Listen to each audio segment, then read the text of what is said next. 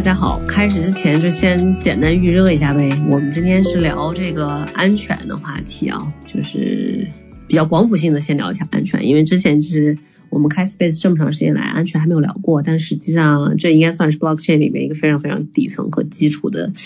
呃用户需求啊，不管 To B 还是 To C，嗯，我觉得是很值得多聊几期的。然后今天只是先呃相对来说比较泛的先聊一聊呃在这个 Web3 世界里面谁来为我们的钱包安全负责哦这件事情。那因为在我看来这个事情其实还蛮有趣的啊，就是在于不管是我们作为这作为用户啊，就是我们去做这个我们自己的这个钱包安全的问题，然后其实对于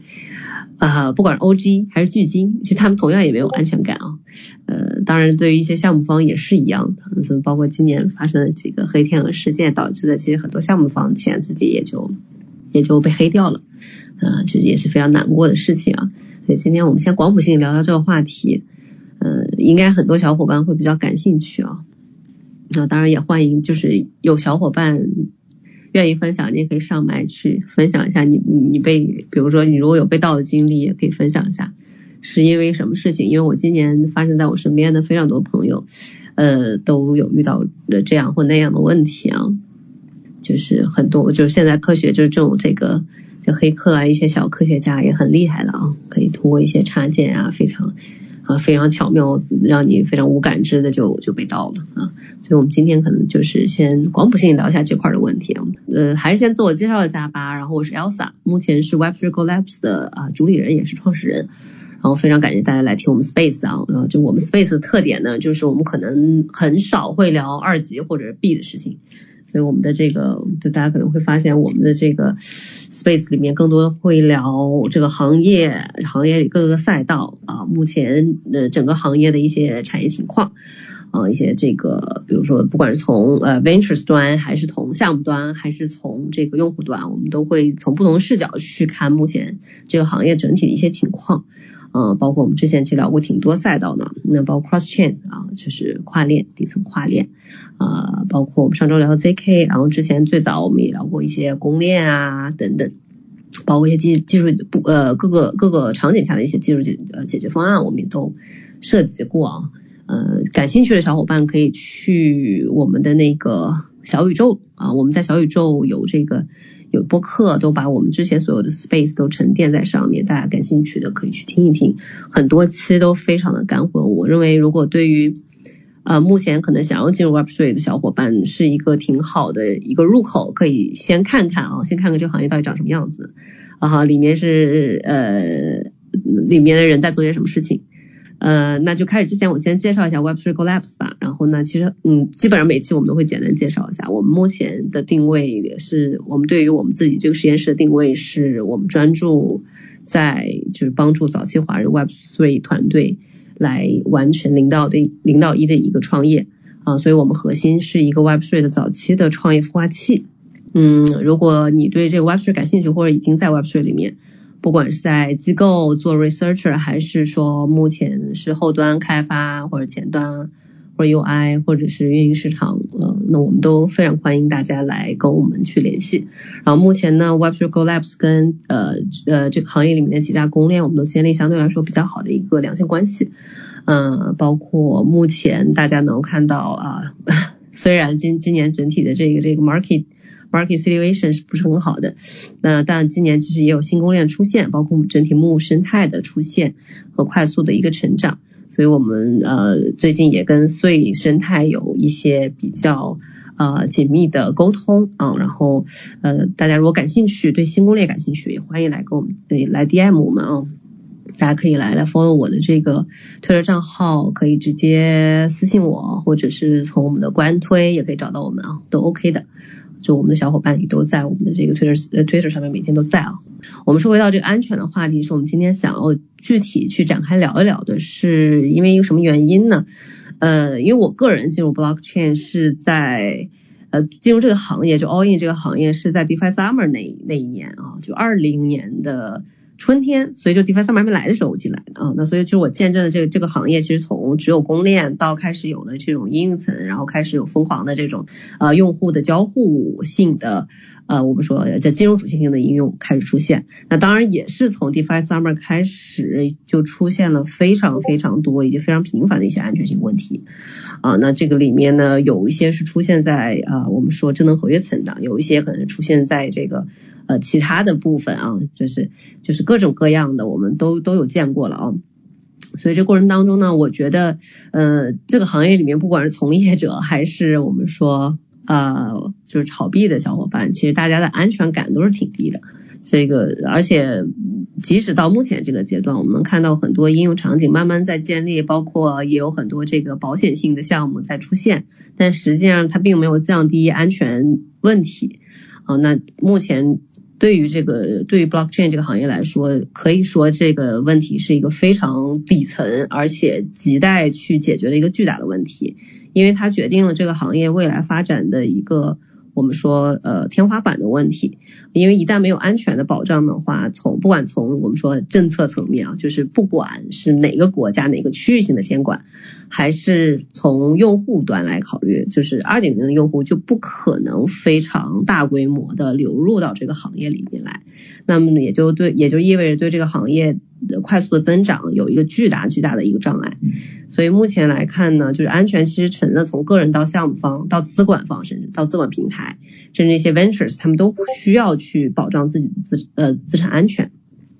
但实际上呢，目前嗯这个这个需求是没有被完被满足的，在我看来，所以今天我们就是想围绕这个。呃，链上安全的这个主题，呃，那不管从个人还是到项目方，从市场还是到监管，我们想都啊相对来说泛性的去聊一聊安全这个话题吧。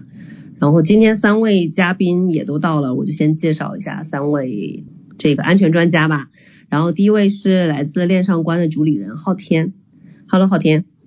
然后昊天现在也就职于 Amber 啊，然后所以就是基本上对于安全这个部分，他有挺多年的一个呃深耕的。之前是也是在这个呃安全审计公司呃工作。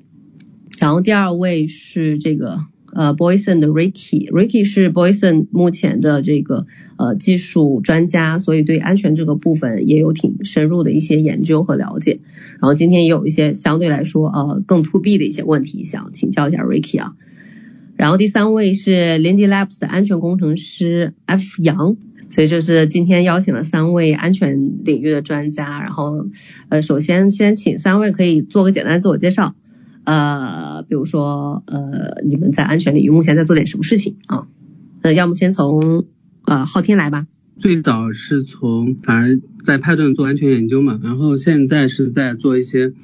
呃安全和数据相关的一些行业。就是知识的一些科普，因为我发现就是从一八年到现在，其实整个区块链安全它越来越就是跟我们每个人息息相关了。最早你比如说一些交易所、一些智能合约，包括后来出现各种应用，可能对我们安全公司来说，我我们报安全各种漏洞，主要是讲给他们听的。他们提高行行业认认识，然后然后做一些安全审计，然后减少用户资产可能一些被盗或者一些损失。但是你你往现在看，其实整个安全审计产业相对来说成熟一点了，也出现了很多安全公司。呃，但是呃，当然也一些交易所了、钱包了，他们的一些安全防护意识也加强了。但是对于用户来说，确实是确实是个盲区。很多用户甚至觉得这个。可能安全跟自己无关，这个平台呃出了事儿我找平台就可以了，这个错误这个思维是是大错特错的，所以呃我目前呢就做一些呃行业行业底层知识的科普。那我我为什么做这个事情？因为我我身边也有好多这种呃技术大佬，像有漫屋的、派顿的啊，包括那个 BlockSec 的，就各大安全公司跟他们聊的也比较多，就安安全人员会有很多呃偏代码层面的各种输出。但是这些内容对于很多小白来说，尤其一些新入行的人，他们的感知是比较弱的。那我正好呢，呃，可以通过跟这些大神的一些接触，把一些呃很基础的一些知识啊，通过通俗易懂的方式给大家讲解出来。对，这是我我现在做的这件事情，我觉得蛮有意义的，因为呃，只有大家的这个安全意识整体提高了，我觉得这个呃，无论是安全事件也好，无论是个人这个丢币行为也好，才会真正意义上减少。我就说这么多。OK，好的好的，欢迎欢迎好听啊。然后那第二位就是呃，请样来呃做一个简单自我介绍呗。哎，大家好，呃。我我大概是二零零九年开始接触比特币，当时用的笔记本就是挖过矿，但是作为一个程序员，我是当时我是不相信这东西的，因为每个人都可以拷贝一份。嗯。呃，挖了一个多小时吧，我的笔记本就呼呼的响，然后我就把它关掉了。后来呢，我是二零一七年才开始再次进入这个行业。后来也就是到了一些交易所，比如说 Bitfinex 也工作过一段时间，嗯，呃，然后呃，就最近吧，呃，二零二一年的话，大概就就是基本上就一个呃自由职业吧，就最近 Lindy Labs 有一个就是欧洲的，好像是一个呃创业公司，他找到我，他想做一个他们的安全团队。嗯，大概就是这样。OK OK，好好，那个一会儿可以就是第我们有几个问题，到时候可以想请教一下样啊。嗯，然后那，接下来就是请 Ricky 来做个简单自我介绍呗。就是第一个问题，我想先问一下那个昊天啊，就是因为你刚刚提到说个人啊，所以就第一个第一个问题，我们可能还是确实是要从个人先开始啊，就是因为嗯，我们说就 DeFi 基本出来之后，这个被盗的，就是。呃，个人用户被盗的场景就变得更加多了，非常丰富，而且被盗的这个路径变得就是千奇百怪啊，就是百花齐放。然后就这个事情，就包括这个，嗯，我说我身边很多朋友有都会都会被盗，包括玩 NFT 都会被被盗啊。就从用户端来讲，我们如何作为一个 C 端用户来保障自己的钱包安全呢？如果被盗了怎么办？对，要么那那那那个第一个问题，我们先先问一下天天啊，就是想问一下这个问题。就是关于用户，从用户端来说，我们怎么保障自己的钱包安全？如果被盗了，嗯，我有申诉或者找回的机会吗？OK OK，我先聊一下这个问题啊。呃，其实对于用户来说，我觉得，嗯，你首先得考虑一个问题，就是你你来这个圈子，呃，你是你要该你该怎么样配置你的资产？就是呃说，如果说你只是玩交易所，那其实呃安全问题呃大部分时间你是考虑不到的，因为呃你只要找一个相对头部靠谱的交易所啊，其实是可以相对安全的。当然这次 FTX 这个黑天鹅事件，这个是整个行业都会受影响，这个除外啊，就是呃就是选一个靠谱的交易所。当然就是如果说你你你可能也不太相信呃交易所，那你要考虑冷钱包啦。或者热钱包啦，那你就要考虑到就是冷钱包、热钱包各自的可能存在的一些安全风险，以及你为了保证安全，必须具备哪些呃安全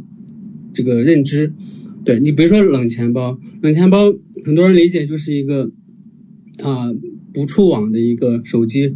或者是一个硬盘，对，呃这样这样理解没错。但是呃冷钱包的话，其实有一个问题就是说。可能会锁住一定流一定的流通性，对它其实只适合一些呃大的主流币种啊，就适合定投的相相对佛系的这些人。但如果说是你你是操作冷钱包，完了之后你又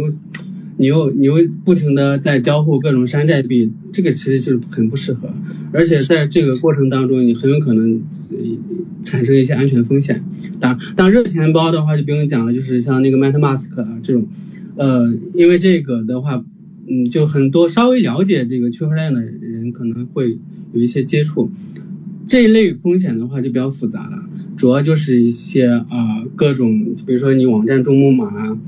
你或者是钓鱼各种链接了，对你一点啊，结果呃让你做个授权了，做个签名了。啊，你以为你以为没问题，但是实际上可能就是这个啊签名或者授权已经被黑客攻击了，对，对，就这种的话，安全风险也是比较大的，对，所以你第一点就是你要呃有一个良好的资产配置习惯，以及你要怎么配置，那你就要相应了解就是呃不同配置的一些需要在意的一些安全问题。对，那第二个点就是我觉得还是要有一些呃正确的安全意识。那为什么这么说呢？就是很多人觉得，呃，我我我存币有什么难的？我不就保管私钥吗？但其实其实这个保管私钥是非常非常难的。并不是大家理解的，我把它写在纸上，我把它保保管起来就那么简单。嗯，其实很多人都不屑于这么做，他觉得我我直接放到我手机呃那个记事本里边，或者我装一个有道云云笔记，把它存到云上。嗯，对，就想当然的觉得这些都是安全的，但事实上这些其实很不安全。嗯，对，是，所有电子的记录都存在巨大的风险。对，没没没错没错，就是一定要有一个正确的这个安全意识，不要呃存在这种侥幸，好像我的币也不多，或者说是啊丢了也无所谓，然后就就随便放自己的私钥，对，因为你一旦养不成一个良好的安全意识，万一你将来呃币多了呢，对吧？你还是这种操作习惯，就很容易就是啊一次不不注意，然后就就就把你所有的币给你全盗了，对，对我觉得就是。呃，这一点就是其实很很很重要的，就很多人觉得就是呃，甚至很多小白用户吧，觉得呃私钥丢了没关系，然后就社社交恢复一下，因为他在那个 Web Two 的语境下，就大家都是这样嘛，我账号密码丢了，然后我找平台申诉一下，好像也没什么呃问题，但是在嗯 Web Three 的话，这个就不能这样理解了，就是你的私钥丢，你真的就是你的资产。资产丢了，谁都帮谁都没办法帮你找回来。嗯，对，我来币圈了，就是要来搞钱的，所以就很积极，每天学习。学习的点是啊，我要跟着这些呃行业大 V，跟跟着他们撸空投啊，跟着他们做各种这种 Web 三项目的交互。这样想没错，但是你要想这里边其实有很多坑，比如说你在 Discord 里边随便点一个链接。啊，看到有人给你呃发了个空投，或者你运营了一个 Twitter，看到有人给你发私信，啊，你给你转转币啦什么的，其实你你你以为这是好事，但是嗯，实际上这都是一些陷阱。对，其实很多呃刚入行的小白没有这个意识，很容易造成一个呃资产的丢失。对，很多小白认为就是说资产被盗了，好像我我去申诉一下，我去报警，啊，让让平台帮我搞定。或者让警察帮我找回来，其实这个呃有一点问题是啥呢？这个难度是非常高的。虽然也有一些成功案例，比如前前两天有个新闻，就是说呃呃江西上饶的警方呃把一个就是黑客入侵的呃这个案子给破了，而是然后返还了这个受害者十万优吧，对吧？但这个事情呢，只能说是一个嗯比较小众的，就是大部分人被盗了，就是要么是啊默认吃亏。啊，就是呃呃买个认知教训，要么就是真的是你报报案也没用，然后你你找技术公司帮你追也没用，就大部分只能说是认栽，对，因为这种确实对于小白来说，千万不能侥幸，不能用呃互联网传统互联网的思维来想这个整个区块链一个安全问题。嗯，确实是，所以就这个阶段，就目前这个区块链这个阶段进来的。这个互联网的用户一定要建立自己的这个安全性认知，就跟那个它不是个 email，就它不是那么那么简单的一个东西，就是你忘了可以再找回，或者说没关系，就它可能就就像偷了你的钱包，你钱包就被偷了，然后而且警察管不了。对对，当然但整体来说，我觉得这个行业还是进步的，尤其是些呃做安全安全审计的，包括做这个资产追踪的。包括做一些司法鉴定的各种各样的公司都出现了，对吧？包括警方在这方面的一些呃，对于区块链的技术了解也在提升。呃，我保不齐将来会怎么样，但是现阶段的话，我觉得每个人还是要嗯加强自己的这个安全意识的提升。对，因为你你如果把希望寄托在别人身上，我觉得这个始终是被动的。对，确实是。OK，我我就暂时说这么多了。好的好的。哎，Ricky 上来了，Ricky 可以先打个招呼。呃，大家好，呃，能听到吗？嗯。哦，可以的，很清楚。啊，好的好的。哦哦哦，OK OK，好，那那要不 Ricky 你可以先做个自我介绍。好的，是这样的，就是呃，我现在是在 Bilson 做那个呃，就是海外技术和产品运营这块的一个负责人的工作。嗯，目前的话呢，就是会会有跟进一些 To B 的项目，或者是一些呃，或者说是一些技术层面的一些就是交流啊等等，然后也会可能会定期会参加一些 M&A 活动，呃，然后呃。嗯，我我做那个传统网络安全有做过四五年，因为我刚大学毕业就是在那个 cyber security 这个领域，就是在传统的这个呃网络安全里面呃做做工程师，然后后面后面也做过海外的一些网络安全架构啊这些，还有方案设计等等。啊，后来是因为为什么接触到区块链安全这块，就是说呃偶然的机会吧，之前可能也在圈里面就跟大家沟通交流区块链的技术这些，就觉得挺感兴趣的，而且挺有。前景的，所以就加入到了这个区块链安全这个领域里面啊，这大概我的一个自我介绍。嗯，然后呃聊一下那个 那个问题吧，是不是第二个问题，DeFi 那个问题？呃，就是刚才呃刚才那个昊天，我觉得他就是我我断断续续听了一下，因为我的信号不是很好，刚刚开始的时候，就是我觉得呃就是回答的特，我觉得讲的很很全面哈，各个方面都涵盖到了，所以呃我这边可能就简单做点补充吧。呃，就是说，因为现在的话，关于钱包资产这块，就是实际上，呃，最近的话，这个币圈它的一个加密圈的话，它的这个事件也挺多的，就是风起云涌，就很多很多的这种事件出现爆出来啊，交易所暴雷啊等等。呃，这样的话，我觉得从某个角度上来来讲是个好事情，这样的话能够更让用户自身的这个认知得以被动的提高。啊，因为因为之前的话，很多的这种用户他实际上特别小白，就只知道去把钱充到交易所里面去做合约，或者是等等，就可能就呃会亏钱呀，或者说是这交易所跑路之后资产就不在了。呃，但是通过这次 FP 叉暴雷，还有 Amanda Research 这些暴雷之后，呃，用户其实真的就是说意识到了这样的一个严重的问题，所以发起了提币运动。那么发起提币运动的话呢，首先一个就是说用户自身的这个。呃，要自主学习这块儿肯定是一个是自己加强的，二一个是说他们把这些币提到钱包去之后，他们也会自己的去研究，就是说，哎，这个钱包应该怎么去提，怎么去自己生成钱包，对吧？因为很多小白用户只会 OTC，在那个交易所里面去买币嘛，对吧？用法币的方式来买币，买到那个交易所里面，但实际上有句话说的很好，叫 Natural Key, Natural Assets，对吧？就你就你这个这个这个资产要你要你要掌握私钥，那它是你的资产，否则的话它实际上不属于你的资产。就尽管你是存在币安交易所里面，那其实也并不属于你自己的资资产，它只是帮你托管而已，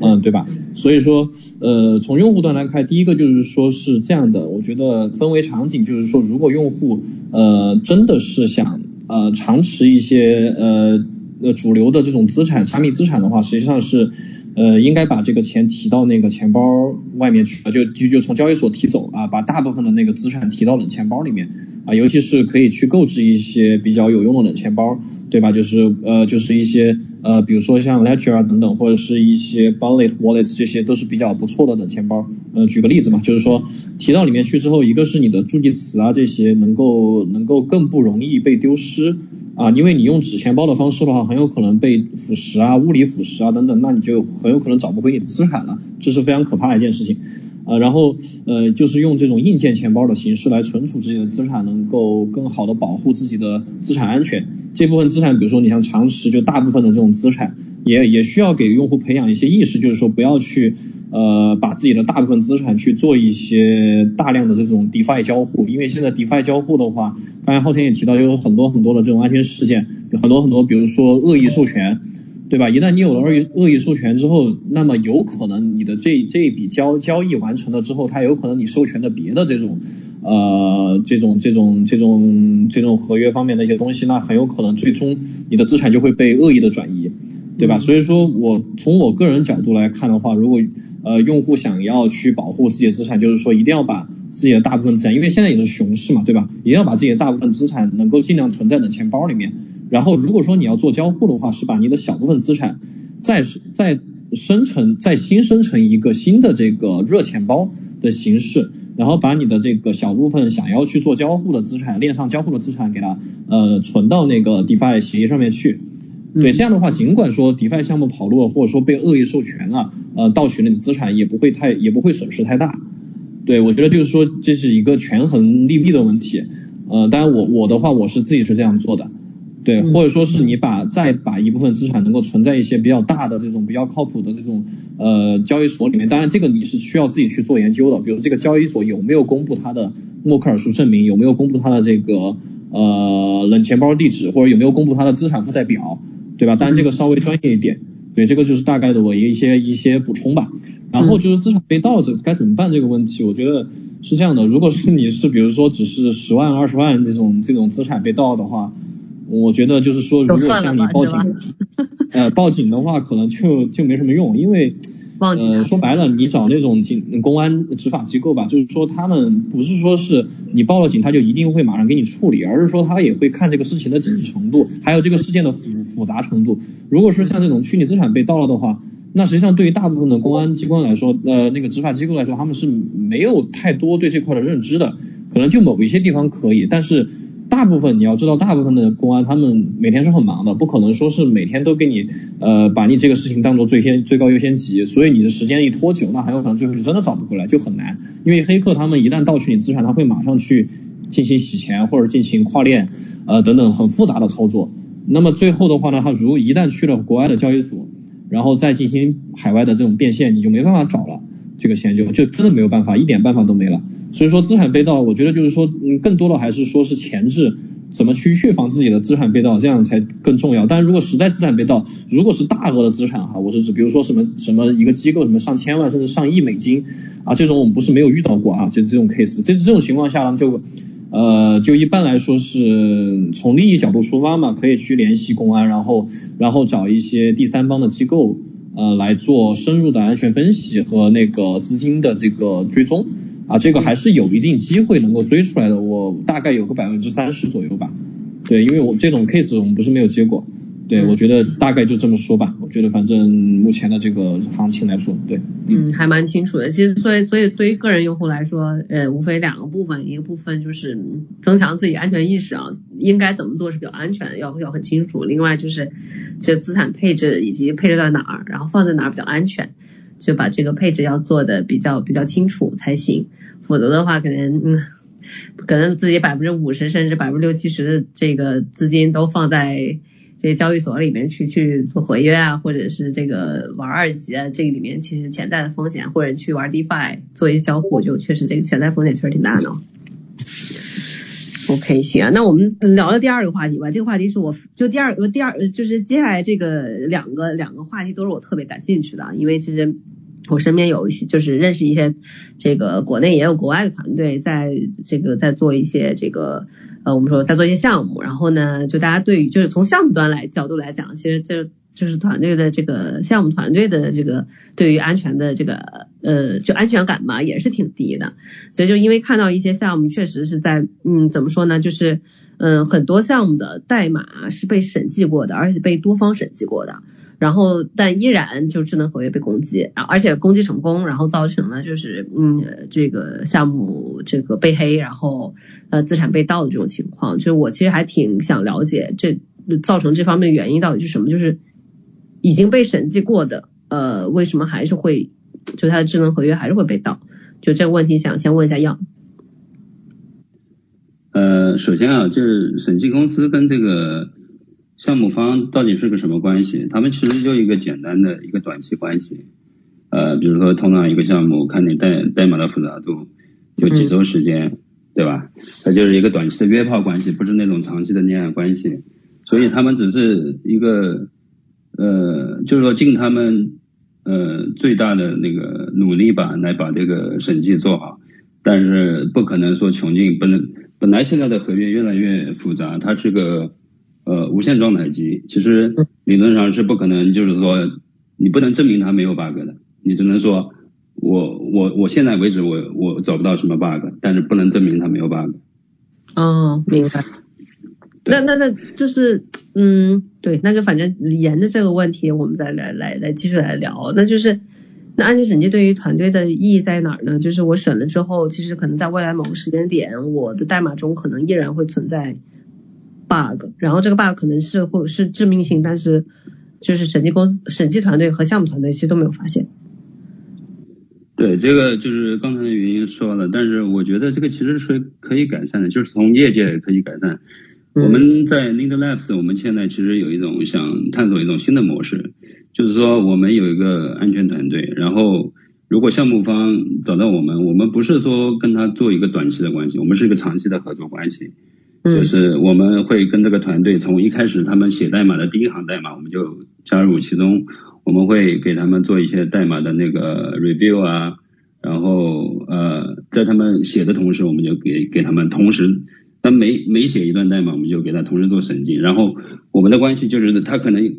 我们可能占占有他一定的股权，或者我们跟他有那个 token 的一个呃分成关系，这样呢建立一个长期关系，这样可能对。这个项目方来说，对我们来说都是非常好的一个呃新的模式吧。我觉得以后业界也许会普遍采用这种模式。我觉得，嗯，这还可以，这这这还蛮蛮新的。这个这个这种这种审计是这种这个叫什么安全陪伴方式吧？呃，对对对，我们这样建立一个长期关系嘛。这样其实呃，安全对于区块链或者对合约这些项目来说是其实是不可或缺的。而且不是一个短期的关系，应该是个长期的东西。确实是，因为对于项目来说，它可能在审计的那一刻，它的呃部分代，它的就是这一个阶段的代码是完成了，但是后面它在不断的优化和修改，然后以及它下一期的。这个这个产品或者在这个产品基础上的一些迭代，它的代码是不断在变化的啊，这个确实是没错没错没错，嗯对，还还挺有趣的，这这这个挺挺好挺好的，但但是其实就是引申下来，就是我对 Landy Landy Labs 的就好奇就在于说，因为每个项当每一个项目它的这个你成为一个安全陪伴的角色的时候，那就是那对于就是对于你们团队的这个我们说这个工作任务或者是长期来说，它就是会变得很重，我觉得。对，没错，没错。对，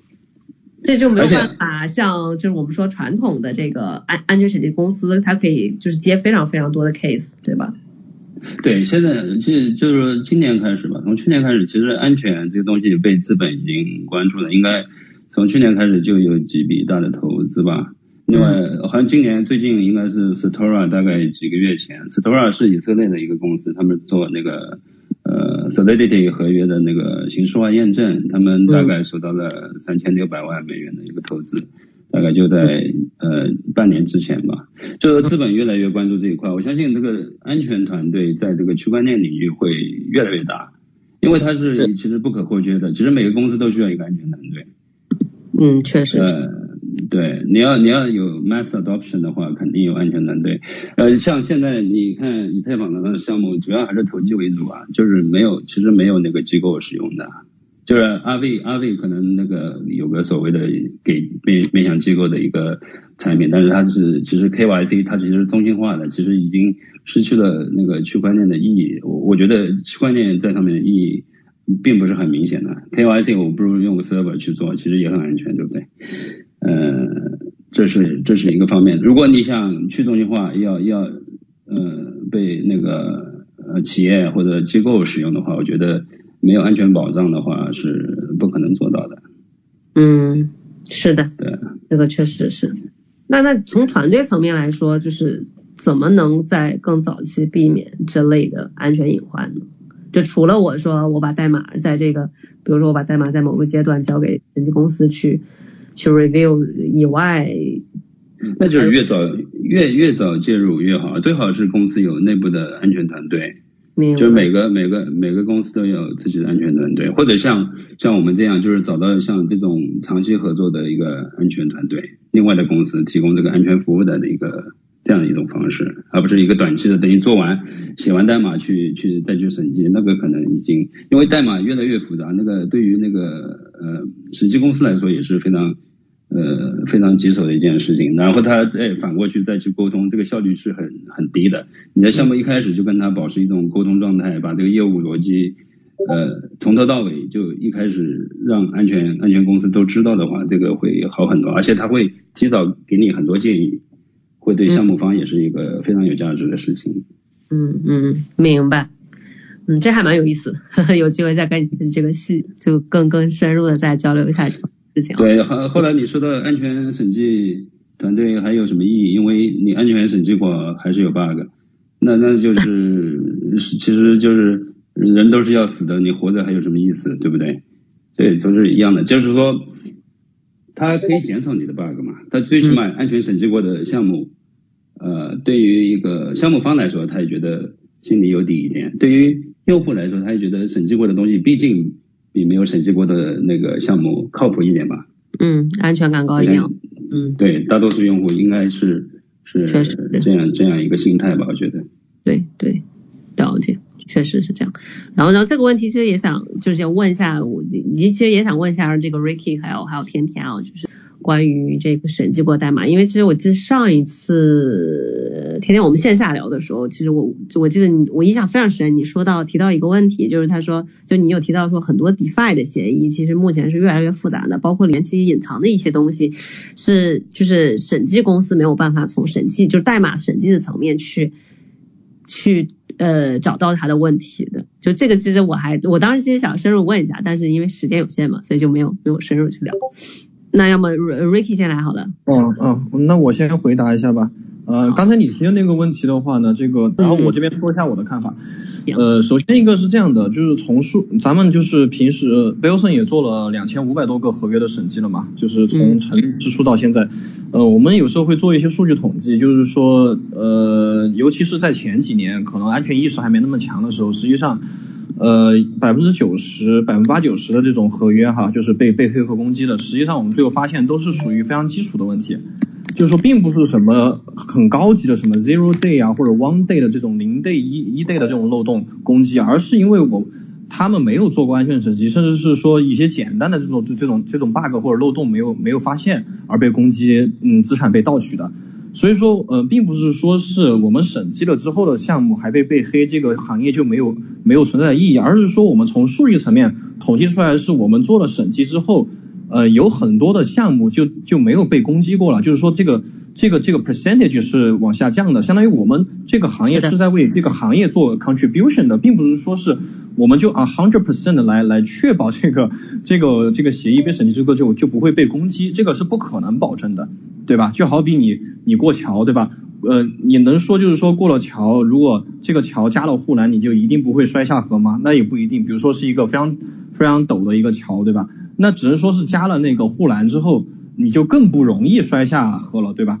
并不是说是你加了桥，你就一定百分之百的 不不会摔下河。就这个很简单的逻辑，我认为是这个是一样的。你类比过来，所以说就是说我们这个这个行业做的一件事情，就是说去降低，就是说那个项目方被攻击的概率。而不是说是这我们审计了之后就能够百分之百的确定它不被攻击，而且最近的这种项目被攻击哈是呃爆出来事件挺大的，但是这只是因为一个怎么说呢，就是说一个呃聚焦的效应吧，大家都觉得哇那么大个协议又被攻击又被盗取多少多少钱，就觉得好像是审计公司呃没有认真去审还是怎么样，但实际上我们从那个就是说那个 percentage 就是说被黑的这个概率来看的话，实际上已经比之前要要小。对吧，并且呢，就是说覆覆盖面，就是以前我们很多这种漏洞，我们实际上都已经审过了之后，它实际上就不会再被攻击了啊，就就所以说是我们要从全局的角度，从数据统计的角度来看，我们实际上对这个行业贡献挺大的。然后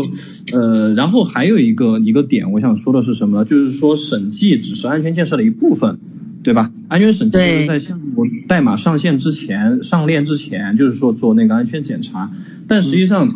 呃，实际上在这个安全审计结束之后，后续的这个一系列的这种配套服务，我觉得也是非常重要的啊。因为为什么呢？因为呃，因为你你上线项目上线之后，你无可避免的你的项目会会持续的去运行，你持续的去运行就不可避免的会有可能会被黑客再次盯上，然后盯上之后也会会去做各种各样的攻击尝试，对吧？那么这样的话呢，就是会导致你的资产可能会呃会被黑客挖掘一些零内漏洞啊，然后直接把呃黑进去，然后盗取你的资产。那么实际上这个我们可以从另外一个那个角度去解决，就比如说我们呃目前在做一个那个 Eagle Eye 鹰眼系统，就是说也会呃去实时的去监控那个项目方的一个项目的运行情况，从各个维度，从他们的资产的这个量级，还有交易的情况，还有他们的代码的这个改动，比如权限变更情况。来去实时的去监控他们的这个情况，也并且我们还可以呃做到部分的，就是说呃一些项目，比如说它的资产被恶意转出了之后，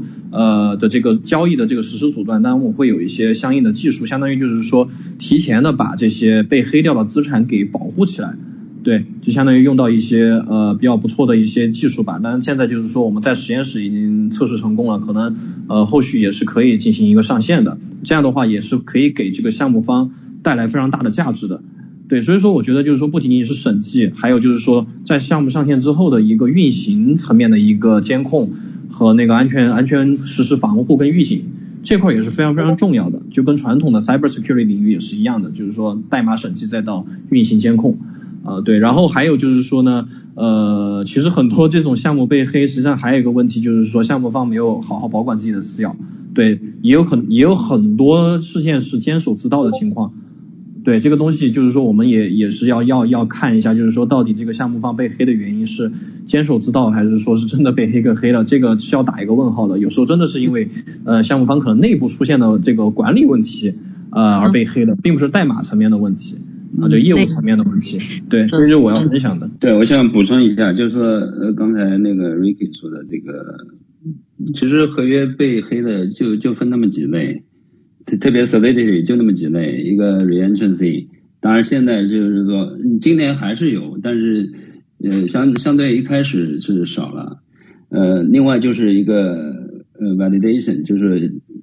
呃函数前面的那个一个对参数的验证。另外一个就是对那个呃消息的一个 verification，基本就这个几类，所有的今年就是几个几个大的大宗的，基本就这个几类，当然还有一些少数，那就很少了，就是，但是这个这个指的大概占到了所有被黑事件的大概百分之八十吧，我觉得，所以大家都犯同样的错误，每个人在重复别人的错误，我搞不懂为什么为什么这样。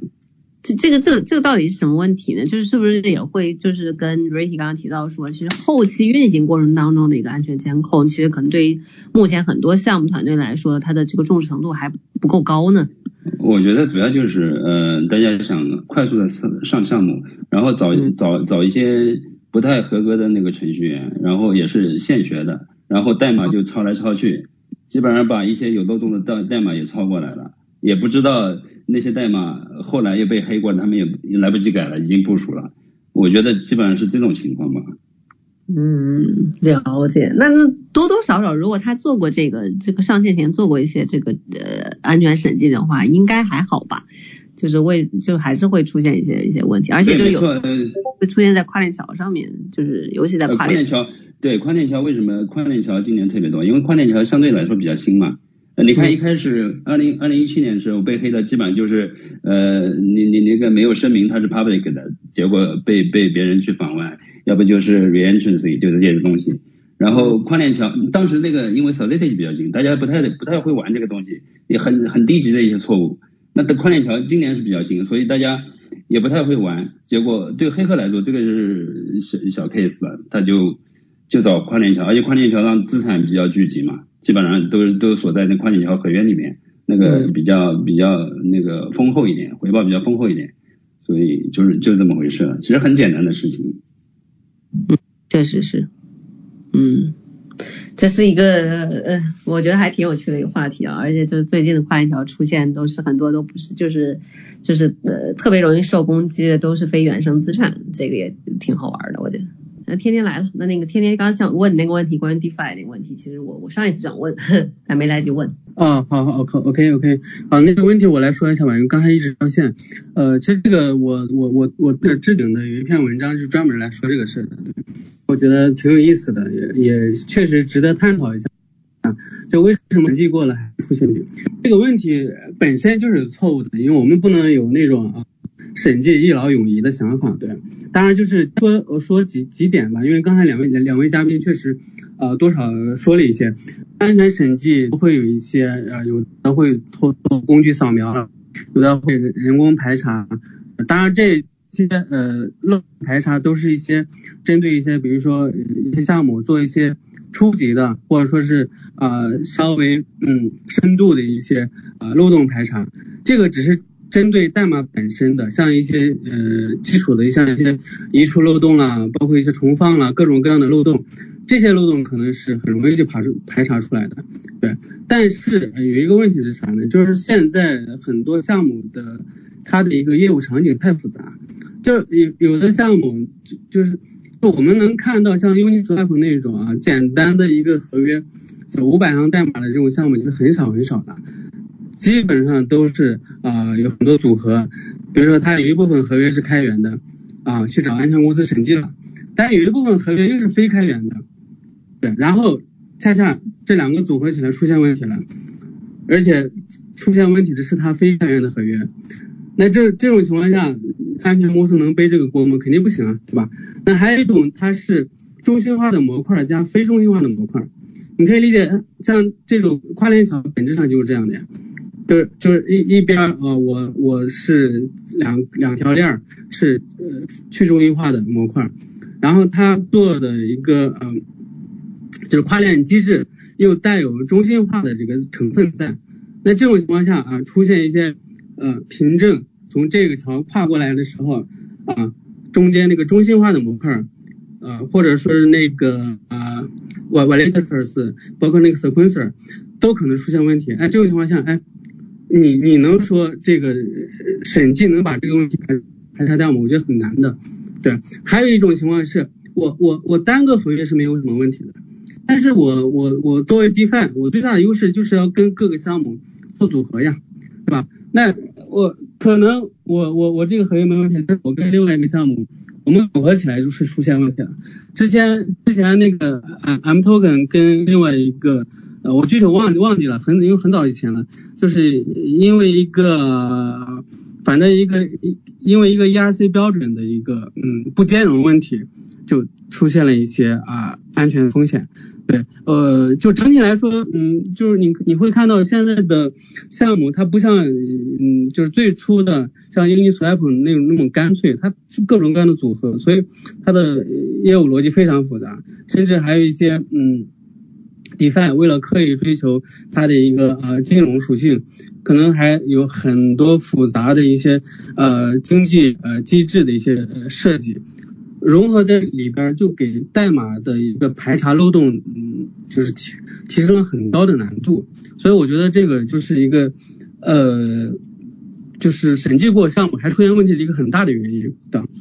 当然，就还有一个原因就是嗯。就是除了技术层面的原因，就是很多市场层面的一些攻击行为，比如说比如说那个呃闪电贷攻击啦，那种利用价格这种不对等的 Oracle 攻击啦，这种本质上其实它不算是安全范畴，呃，但是为什么会有这么多攻击呢？就是因为整个市场，比如它各种各样的 Swap 池子，它的一个深度是不一样的，当然就是很多黑客就可以通过操纵某一个 Swap 池子的这个价格。然后来让这个短期让这个协议产生一些，呃，通过它的一些合约进行操控它，然后进而导致就是呃对一个正常运行的一个呃这个这个池子产生进行攻击，就这种其实很频繁，大家也听见很多。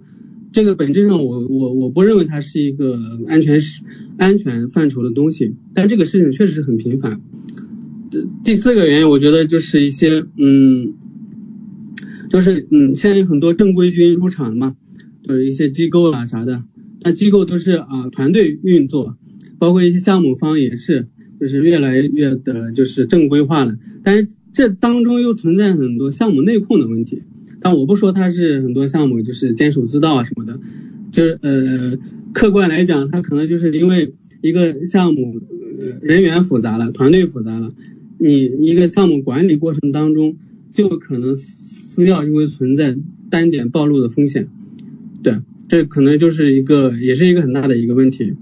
那第五个问题，我呃就是最近可能比较频繁发生的那个呃三三 commerce 那个就是交易所的 API 出现那种推敲攻击，包括之前那个 Phantom 那个去中心化钱包，一个去中心化钱包它私钥怎么能会被盗呢？就这个很让人费解的。但是其实你研究过之后，哦，原来是它的。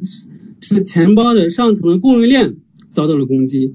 对，嗯这就是呃，包括呃，微神也在文章里说啊，现在很多硬件钱包其实也不安全。那如果这个硬件上上游的这个供应链要是实施攻击的话，也是有可能的。对，对，这这就是一个很新的一个东西，就是进行这种供应链攻击。你包括我们很多钱包都是安安装在这个呃 Windows 啊 i iOS 这个系统里边，万一你的呃系统本身遭到了攻击，那你的钱包底层可能也是不安全的。对，所以你整体看下来，就是整个安全审计它的要面临的业务场景是非常复杂的。所以，嗯，我最后总结就是说，没有绝对安全的这种审计，当然也没有这种绝对安全的项目。这个呃审计的事情，它不是说由审计公司完成就一了了之了，更多还需要一些项目方在日常的一些呃安全就是团队的建设了，包括一些呃安全应急响应的一些防备上。要做足功课，对。嗯，啊，我就说这么多吧。好的，好的，还挺全。所以你刚刚提到这，你那 pin 的那条 Twitter，我还去看了，刚才正好去看了一下，我觉得说还挺好的，就是大大家有就是感兴趣可以去看一下那个昊天 Twitter 上面顶置的第一条，我觉得还对对对我对于这个 DeFi 这个部分呢，我还是觉得还挺挺透彻的，因为可能整个在在这个金融产品设置上，它不仅仅是那个呃从呃智能合约层面的，它更多还有一些这个金融产品的一些呃逻辑上面的一些可能里面潜在的一些漏洞。是，就是可能，比如说这个，呃从代码端是看不出来的，这这还挺有趣的，这回头我好好研究一下。OK，然后那下下一个我们就聊一下关于这个，因为其实安全这个问题无非就这么几个，一个是我出了安全，呃，就是第一我我做哪些这个前置动作，然后可以提高这个安全的呃系数，然后另外就是。如果出了问题，就我确实遇到了安全问题，或者我被盗了，呃，不管是项目方还是个人，然后我是否可以寻求一些当地政策的一些保护，或者是这个监管的一些保护？所以这个里面就就是接下来这个问题，其实就是想聊一下关于监管和政策的问题，因为其实从就是今年那个 Tornado Cash 那个因为这个反洗钱被制裁来看，就是安全服务。在未来很长一段时间上，应该都会受到区域性的一些政策的限制。然后呢，但是目前的问题是因为很多就是我们说链上的数据，呃，就是链上的数据实际上现在是可跨国界的，但是目前很多就是我们说就是这叫什么区块链公司，它其实希望能够在。呃，早期就完成一个合规这么一个动作，所以未来就是有很多平台性的数据，就是那可能确实没有办法实现，就是跨越国界。所以就是，嗯，我这个问题就是想问一下大家关于这个安全赛道如何正确这个面对监管和政策的问题。呃，这个问题我，哦。我我回答一下吧。嗯，就是这样的，因为最近我呃，我们其实公司也在做很多，就是说关于监管合规这块的一些政策跟啊，就是研究和方案啊这些。因为现在，尤其是对于国际客户，就是说现在很多这种啊，尤其是在新加坡啊、迪拜啊。呃，这些国家他们实际上越来越多的交易所他们在申请牌照，包括昨天那个 CZ 那块儿也在那个阿布扎比做演讲嘛，对，所以说他们说他们币安也拿到了那个 fundamental 的那个牌照，呃，就是我觉得从监管呃合规这块儿，从第一第一块就是说是呃未来的话，这个监管的这个趋势肯定是慢慢收紧的。对，慢慢收紧，就是说一定一定会会有一个统一的，就是说，比如说像呃阿联酋这个这个区域，呃，它会有一个相应的，比如 ADGM 这个机构，他们会有一个统一的一个监管的合规要求，呃，新加坡也有相关的监管合规要求，然后呢，所有的你在当地注册的交易所都会必须要 follow 这些呃当地的这个监管合规要求，对吧？那比如说像呃像是比如说像。呃，你要你要你要，比如说像相信牌照的话，你就必须要符合持续性的一个风险评估啊。然后呃，所以我个人觉得就是说，像监监管合规这块的话，目前的话，更多的就是说呃，更多的就是说是在在交易所或者钱包这块儿呃，会做更多的这个业务啊，就是说帮帮帮助他们去监控，实时的去监控那个呃出入金的安全，就是在链上，比如说像交易所的 deposit。就是存存款还有它的提提现这块儿有没有任何的这个风险资金来源或者是去向啊？这块儿实际上现在很多很多的这个赛道都在做啊，这个因为相当于是 KYT 叫 Know Your Transaction，对吧？还有 KYC，就是所有的注册的这个交易所的用户，呃，他们的这个身份是否是真实的，或者说是否有一些不良记录等等，这样综合起来去进行统一的一个监管跟管控啊。这这样现在就是说目前的话，监管合规这一块的一个呃方案，就是说大家还有大家是做的这个业务方向，呃，越来越就是趋向于这个赛道和这个这个方向领域。呃，然后你刚才说到这个数据不跨越国界这一块的话，实际上现在很多的这种虚拟资产服务提供商，就是他们会有一些履行规则，就比如说你的资产是从一个交易所提到另外一个交易所，但是又是不同的身份或者是相同的身份用户，那这个时候呢？呃，接收资产的交易所，它会有一些，就是说，呃，履行要必须要履行那他们的一个履行规则叫 travel rule，然后就就能够相应的去符合对应的监管要合规的要求，因为都会对对方的这个资产来源和对方的身份做一个相互的审查。呃，对我大概对于这块的这个分享就是这样，嗯，看大家还有没有其他可以补充的？对，嗯，哎，这个我想先先有一个小小的追问啊，就是在于说。就目前，其实监管的监管更多覆盖到更偏中心化的一些这样一些平台，像一些去中心化的，就是 decentralized 像一些一些平台，怎么样去去 cover 这个问题呢？呃，去中心化的话，是这样的，现在确实主流肯定都是 SEX，就是中心化交易所。呃，然后，但是是这样的，现在 DEX 像这种去中心化交易所，他们。呃，同样也是需要类似的方案，就为什么呢？因为呃，因为像某一些，比如尤其像 to B 的这种类型的业务哈，他们很多的这种，比如说托管的这种公司，托管类的公司，资产托管类的公司，他们会会去为了就是说能够更好的保护自己的那个虚拟资产托管的资产以及就是说客户的资产，他们会去寻求一些 MPC 的钱包方案。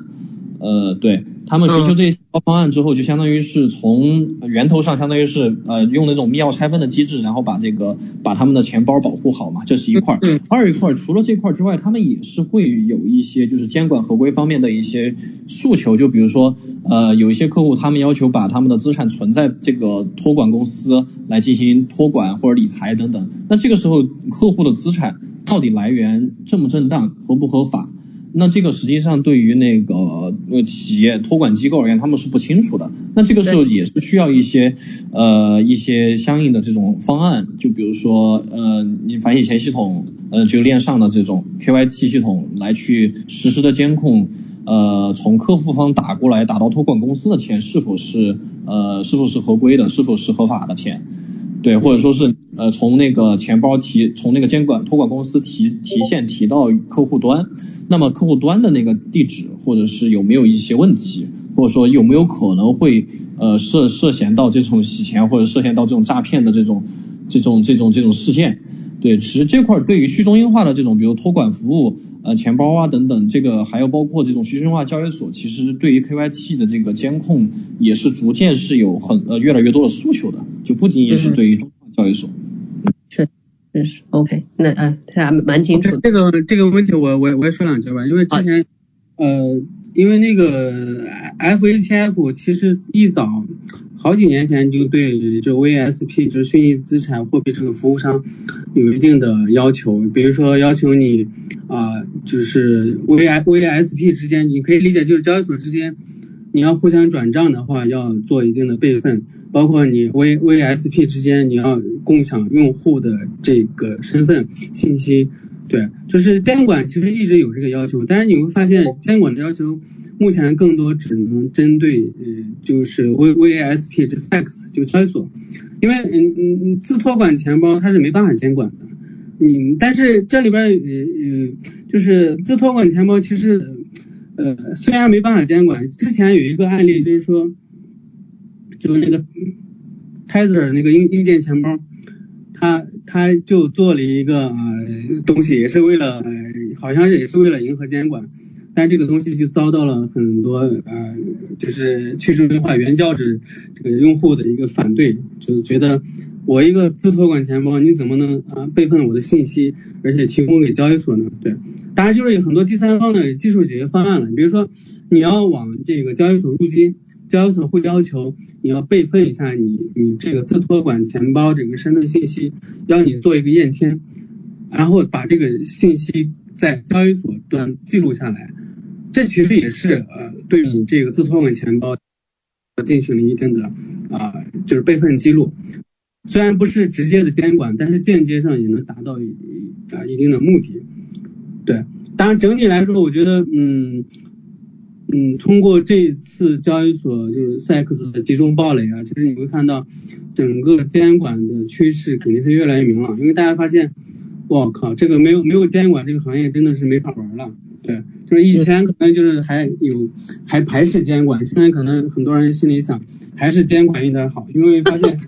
就来保护我一下嘛，是吧？对对对，是这样的。其实对于监管，监管如果把这个矛矛头对准这些交易所的话，我觉得其实也确实也没什么不好的，因为大家的去中心化环境、去中心化钱包、公链，你这些玩的这些东西，你还是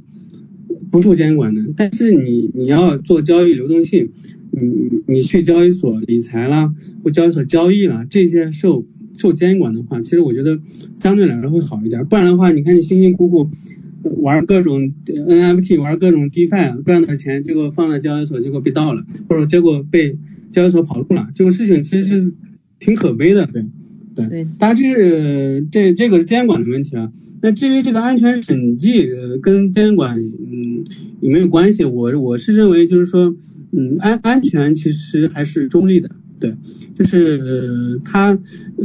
其实跟这个项目方，啊，是不是被监管其实没什么太大的关系。当然有可能就是说，将来一些一些项目被监管了，他可能政府会要求他，呃，选一些当地的一些，呃，审计公司做审计，这个是有可能的。但是整体来说，这个技术还是，呃，相相相对相对中立的。对，我就说这么多。谢谢甜甜。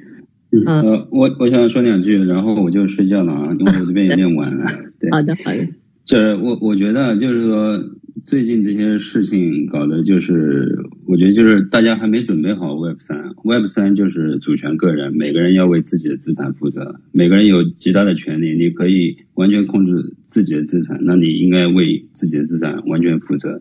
但是现在大家冲着赚钱呢，就很多。什么都不懂的人他就进来了，然后那个自己丢了。我其实不是那个区块链的 bug，区块链非常安全，它的算法非常安全，至少至少目前来看，对吧？就呃公司要这些这些你没办法 hack 的，真正的 bug 是出现出现在我们自己身上，我们健忘，我们马虎，我们我们那个粗心大意，这就是我们自己的 bug，我们自己的 bug 不修好，我们来怪别人这个。就是你还回到 Web Two 的世界去吧，我觉得是这样的。是的，是这这两个世界其实是完全不一样的啊。好的，我就说这么多。嗯，好的，继续聊，我先我先撤了。好，先休息。好，拜拜。拜拜。OK，那我们最后聊一个聊一下那个关于跨链，其实刚刚我们有简单提到跨链这块的事情啊，就是。你用跨链桥，就是实际上是因为整整体这个资产的 liquidity 的流动性需求变高了之后，跨链桥变成一个特别热的东西啊。但这个在跨，就说白就说白了，我们大家在过桥的时候经常出现事情，嗯，那这这个就是，所以目前非常多的人在使用跨链桥或者选择跨链桥上也非常谨慎啊。嗯，那就是目前会有人提到提出说，那这个怎么样去解决跨链桥上面的安全问题？好，那呃，目最近我看到挺多的，就关于这个智能合约、智能合约钱包的这种解决方案。然后呢，第一个呃，就是关于这个围绕这个话题呢，就是第一想跟大家探讨一下，就是就大家对于跨链桥围绕跨链桥为中心的这些安全事件的看，就是大家有什么看法？就是到底它的根源出在哪儿？这第一个问题，然后第二就是说目前有什么好的解决方案？就是大就是比如说我刚刚提到智能合约钱包。OK，这个问题我先说，就是呃我我我前几天在推特上看到一种非常有意思的说法，他说呃 SEX 的就是中中心化交易所的安全事件，大部分发生在这种理财利息给的特别高的这种交易所上面，然后这个跨链桥的这个安全事件，大部分发生在那种过分追求效率。就这种啊，追求 T V T V L 的这种这种这种跨跨链条上面，其实这个说明啥呢？呃，就是说看你你要运营一个项目，你如果说是呃，比如说交易所，你你你理财利息那么高，那很显然你是就违背了这个客观的一个规律嘛，对吧？你当中多少来说会有一些啊存在一些问题，跨链桥其实也是一样的。当然这个这个我。呃，我简我简单说一下，我觉得就是现在大部分跨链桥都是呃中心化和去中心化混搭的一个产物。在这种过程当中，就有的呃为了追求极致的效率，它可能在那个就是我跨完链的那一部分，就是过度的追求了中心化。比如说那个我 validators 本来是我分很分布，但是我为了提高效率，我可能减少这个呃我的验证节点的一个数量。那还有我那个呃 sequencer 本身也是一样的，就是就那个排序器，它也是一样，它也可以通过一些。嗯，相对中心化的手段来提高它的效率，对，但这样这样这样的话，就会导致你提升了效率，但是实质上你你你你暴露安全风险的这种可能性就就大了，对吧？嗯，对，所以整体来说，我觉得，嗯，为什么大部分，当然就是跨链跨链桥的话又容易被攻击，你我们看到很多这种大的安全事件都是在跨链桥上面，就是因为，嗯，我觉得这一点。嗯，就可能性很大，甚至很多跨链桥，嗯，安全事件出来之后，大家都不相信这个东西啊，就是纯技术问题，就觉得啊，你们是不是又搞监守自盗了？因为这个东西谁也说不清，你只要中间掺杂了中心化的东西，那就不好说了。对，所以整体来说，嗯，我觉得呃，要解决跨链桥的问题，我觉得还是嗯，得看这个未来，比如说啊，zk 啦这方面的技术。他们在跨链上面有没有一些更好的一些解决方案？像目前目前几家呃 OP 啦，包括呃 ZKS 啦，它都有这方面的一些解决方案在做。但是嗯，整体来说，我觉得还是得往往未来看嘛。对，这样当然是这这个东西，呃，我我我相信你要你只要不解决这个这个这个业务复杂性的问题，你你这样。呃，跨链桥还是肯定是一个黑客攻击的一个重灾区，对，这这这这个这个大家等着看，对，整体来说，嗯，对我我就这个观点啊，嗯嗯，OK，好的，呃，Ricky 呢？呃，我就再补充一点吧，就是说，呃，之前我们也研究过一些跨链桥的攻击的这个情况，就是最大的实际上就是之前那个 Binance 那个。